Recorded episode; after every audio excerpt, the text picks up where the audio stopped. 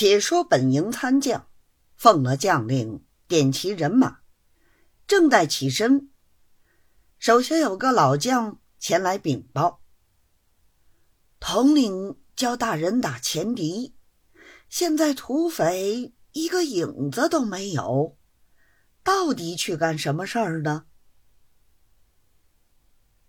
一句话把参将提醒，意思想上船。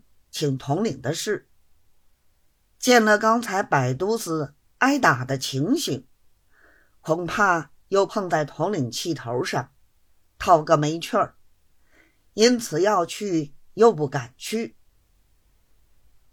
亏得这个老将聪明，便说：“统领跟前儿不好请示，好在几位随员老爷已经下来。”大人何不到他们船上问一声？参将正在没的主意，一闻此言大喜，立刻叫半当拿了名片，赶到随员船上。因与文七爷相熟，指名拜文大老爷。文七爷见了名片，就说：“立时就要动身。”哪里还有功夫会客？周老爷道：“你别管，姑且先叫他进来。你没工夫，等我陪他。”他命手下：“快请。”参将进到舱中，朝着诸位一一打工。归座之后，周老爷劈口问他：“半夜会姑有何赐教？”参将凑近一步，将来意陈明，请教统领大人是何用意？此地实实在在一个土匪没有，如今带了大兵前去，到底干嘛呢？周老爷听了这话，笑而不答。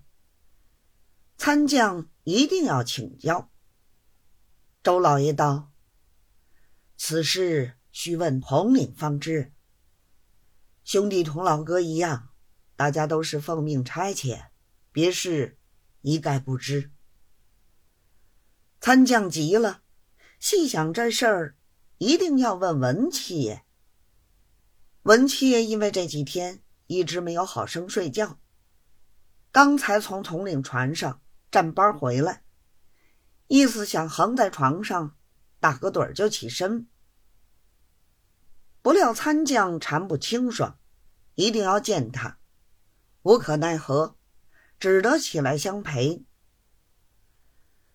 参将便把他拉在一旁，同他细说，问他怎样办法可以不叫统领生气。